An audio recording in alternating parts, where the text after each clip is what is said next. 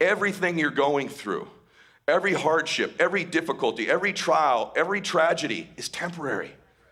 And if you can survive it on the other side of that, you meet your other self. That's Ed Mylett. And this is the Depression Detox Show.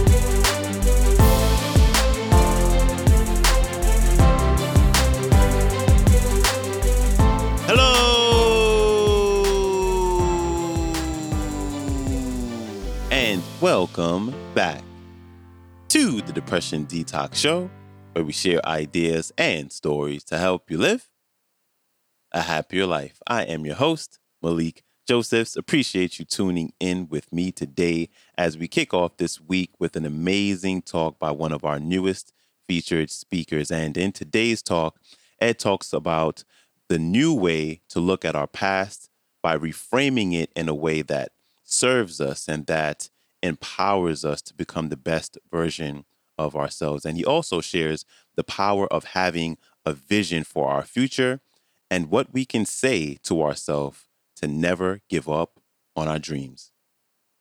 Here's Ed Mylett. Enjoy.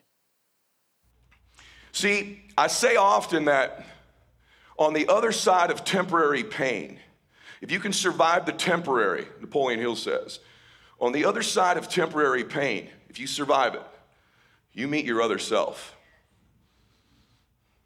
So many of us in our lives, even right now, we make permanent decisions based on temporary conditions. When you hold your father's hand as he's passing away, something dawns on you that the only thing permanent in life is your soul. Even our bodies aren't permanent. Everything you're going through, Every hardship, every difficulty, every trial, every tragedy is temporary. And if you can survive it on the other side of that, you meet your other self. I'm up here today not because I'm extraordinary, but because I've survived so many temporary difficulties that I've met my other self. Then I met my other self. Then I met my other self. That's called growth. And it started, believe it or not, when I was five.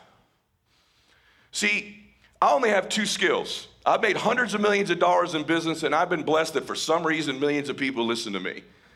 And if you really knew me, you'd know how ridiculous that actually is. And had you known me when I was a young man, you'd really believe it. And the two skills I have, really, if I'm being honest with you, I don't have a high IQ. I don't. In my own family, I'm fourth out of four. There's only four people in our house. I keep making them retest about once a year. It's the same result for 18 years now. You're fourth, Dad, and you're fourth by a mile. And it's just the truth. But I am good at two things. I truly love people and I'm present with them. And if you're with me, I listen. I'm good at reading people and being present. And then I got this other thing, I can talk pretty good. Let me tell you what they come from massive temporary pain. My dad was an alcoholic, and I had three little sisters and an amazing mom that held my family together. And I would have to know at five years old as a little boy, when that man came through the front door, which dad was coming through the front door? Was it sober dad? He had a good day, he hadn't been drinking. We're gonna go have dinner, probably go shoot some hoops in the backyard. By the time I was five years old, I knew which dad it was. Or when I'm five and I'm looking up at my hero, is it drunk dad? Has he been drinking? And I could notice little things. I started to be present. I was reading him. Was his tie a little messed up? How about his hair? How about how he walked? How did his face look? Was it a little red? How did he talk? Did he kind of talk a little slower? Did he slur? In fact, I got so good at it that I could tell by the sound his key made in the lock whether he was sober or not. If it went right in real smooth, pretty good chance we're gonna have a good night. If it didn't, he's coming in. And if it's drunk dad, maybe my sister should go upstairs. And then the second thing would kick in. I'd start to talk. Hey, daddy. And I'd walk with him. Daddy, I got a 93 on my spelling test. I had a home run at practice today in baseball. How was your day? What went good today? And I would try to talk and communicate to change his state. Turns out 35 years later, 45 years later, I've made hundreds of millions of dollars by being present with people, reading them, and be able to communicate in a way that they feel something and it changes. This was born out of temporary pain, temporary tragedy. Because if he was drunk, my dad would walk over and I'd try to get him away from this cabinet because there was this cabinet, and this cabinet was all his booze. And if, he, if I couldn't get him away from that cabinet, I know right now he's gonna open that thing up. There's all the stuff he likes, but his favorite was Beefeater's gin. And I get out there, I said, Dad, and I try to, and he wouldn't. He'd pour his drink, boom, and he'd drink about six or eight of them right when he'd get home. Now I know we really need to change things. And that's what I live with, but it built all the skills I have. And many of you would say to me, Wow, what a neglected childhood you had. I had a loving family, but certainly that was neglect. There's all kinds of child neglect. I'm gonna hit you between the eyes right now. Those of you that are parents, there's neglect if there's drug or alcohol. There's some form of neglect when there's a divorce, I suppose. Maybe we don't tell our children we love them enough. There is a global, insidious epidemic, pandemic of child neglect going on. And it's subtle. And it's a parent who is not pursuing their potential and their dreams. And they're neglecting their child when they do it. If you're listening to this, I know that hits home, but they are, most things children get are caught, not taught. They catch it. And if they start to catch it, it's okay to settle. It's okay to say, sweetheart, you can be anything you want. At some point, they get to an age where they go, well, mama, why aren't you? Why aren't you going for it? Why aren't you happier? My book is called The Ultimate Guide to Happiness and Success. Why isn't mama happier? They see you in the car, they see you getting ready in the morning, they know.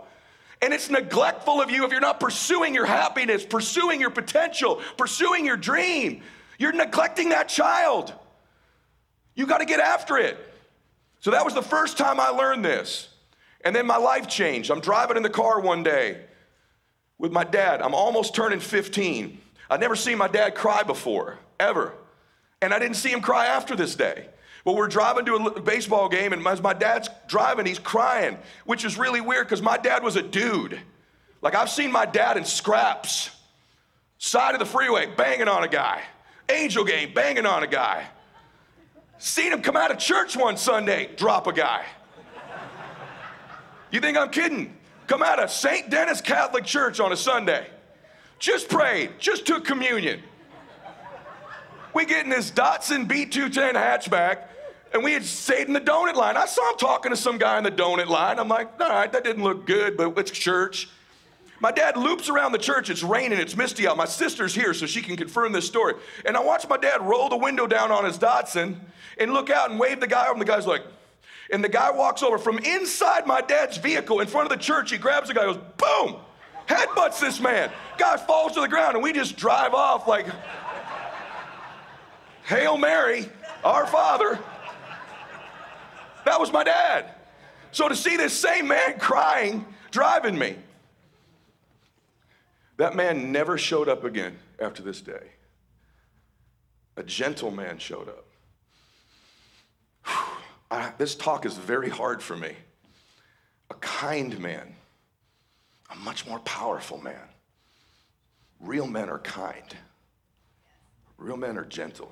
They're so strong they don't have to show you. And we're driving, and he's crying, and he pulls over, and he's still not looking at me. I'm looking at my daddy, and he goes, Eddie, I'm gonna go away, and I'm gonna listen to this word. I'm gonna try to quit drinking one more time. And he looks at me, and goes, I'm gonna give it one more try. A chapter in my book called One More Try. And I go, Dad, what would be any different this time? You tried a bunch of times. He goes, I, I'm going to lose you and your sisters. Your mom's taking my family from me. And you and your sisters deserve a dad you can be proud of. Your mom's amazing. She deserves a husband she can respect. So I'm going to give it one more try. I want you to get the lesson here. My dad made the most dramatic change of his life from a place of love. All great decisions, all long lasting change comes from love, loving for someone else, doing so. You'll do anything for the people you love and your dreams. You always go, I don't know, I'm not motivated, I don't have any, I don't know my passion. Look real close. People you love and your dreams. My dad did it because he loved our family. It wasn't some big dream to be sober, he loved his family. And he went away, and when he came back, He was not drinking. I said, Daddy, are you never gonna drink again? Listen to what he said to me. He said, I don't know. I know I'm not gonna drink for one more day, Eddie, at a time. And that went 35 more years. You know how many times in business and in relationships I've wanted to quit? And I think I gotta make something permanent. Everyone says, never quit. Hey man, that's a long decision. You know what I've done a bunch of times? Whew, I'm just not quitting for today. Just one more day, I'm not quitting. One more day, I'm not quitting. And that started the change of my life. And I've learned, go ahead, you can applaud for my dad. And I tell you all this, I tell you all this because these lessons in the book, I show you how to reprogram your RAS. I show you how to manage your time and bend and manipulate time. It's very detailed, but if you don't know why you're getting the book, why you're doing it, it's pointless. Here's the most amazing thing I wrote the book, I'm done with it, it's published. Thousands of copies have been bought already. I've done a bunch of interviews for the book. And I woke up three weeks ago in the middle of the night, me crying. And something dawned on me, and if you get anything out of today, I want you to listen to what I'm about to say to you. Remember, most people, even in this room, online, think, yeah, that's good, but this, that, that's not me. You don't know my track record, man. I've already tried like 14 things that didn't work. Or I've never really been that motivated. Or you don't know this thing I'm ashamed of. I've got this divorce. I've got this bankruptcy. I got some stuff. If you really knew, man, you'd know. You don't know how I think. You don't know how average I've been. I'm disqualified. Most human beings think their humanity and their life experience is what disqualifies them. The very opposite is true. If you're gonna reach other people, I reach millions of people because I'm not perfect, because I come from a family like this. Listen to this. I wake up, I go, my gosh, this never dawned on me. The decision that changed my life to put me here, everybody, is my dad stopped drinking for his family. I probably am not here had I not watched those examples and caught it. Except it just occurred to me after I wrote the book, but I want to tell you this. I went, I'm crying. 3:15 in the morning. Someone help daddy. Someone helped my dad. I don't know who this precious person is. Some precious human being, when my dad was losing his family on his knees, darkest moment of his life, maybe considering taking his own life, some human being came forward and said, I'll help you. Isn't that not amazing that this person has no idea that that one decision changed Max and Bella's life and my future grandchildren's life and millions of people's lives? The ripple effect of that one decision, just like the bad decision in Texas, the ripple, this ripple's ridden waves of millions of people, even today, because this person had the guts to step up and go, I may not be. See, here's the deal God does not call the qualified, He qualifies the called. This person, this person rose up in this moment. But that's not the most mind blowing thing. What qualified them? The thing they were the most ashamed of. They were a drug addict. They were an alcoholic. Little did they know the temporary pain they put themselves and other people through. On the other side of it, they would meet their other self and then have my dad meet his other self. This person, they know, when they were driving and drinking and lying to their family or stealing money to get drugs, God was using that experience they thought disqualified them to prep them for the most important moment in my father's life and in mine. Don't discount your experience. Don't discount your mistakes. These are the things that connect you with people. When you rise up, can I get an amen on that? Say yes. That's what qualifies you. You connect human to human. Perfect people don't help or imperfect people. Imperfect sinners help imperfect sinners in life. You can reach out and help somebody. But you gotta have the courage to take the step. You're not disqualified, you're not invisible, but you gotta have the guts to make the decision. You gotta get clear on what you want. Big thanks to Ed Mylett for stopping by. His website is edmylett.com. That is also his Instagram.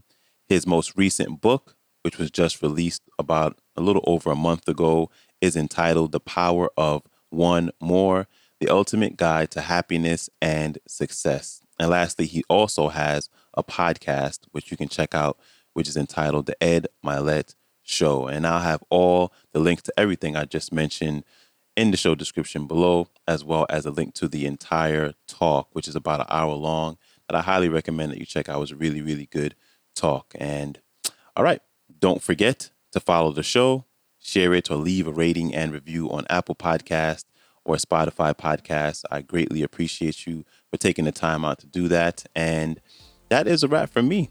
I appreciate you. I hope you have a great rest of your day, and I'll see you back here Wednesday. So, until then, stay strong. Later.